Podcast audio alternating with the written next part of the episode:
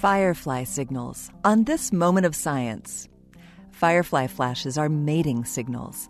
Male fireflies cruise the evening air, flashing their lanterns in a pattern characteristic of their species, looking for females of their own kind.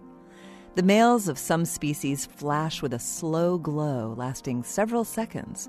Others flicker more than 40 times per second. There are more than 2,000 firefly species worldwide, each with a particular male flash pattern. The female firefly emerges from her burrow after sunset and waits on the ground. When she detects the flash of a male of her species, the female flashes back in a characteristic female pattern. Exchanging flashes, male and female find each other and mate. Then, the female returns to her burrow and the male returns to the air.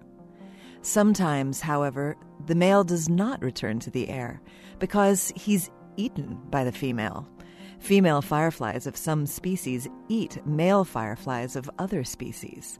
They attract these males by detecting their flash patterns and sending a return flash pattern that imitates a female of the appropriate species.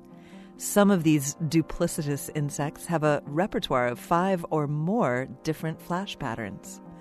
So every time a male firefly sees a responsive female flash in the grass, he faces a life and death dilemma hesitate and risk losing out to another male in the race to mate, or rush in and risk being eaten alive.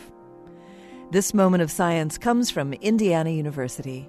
There are thousands more moments of science on our website at a momentofscience.org. I'm Yael Ksander.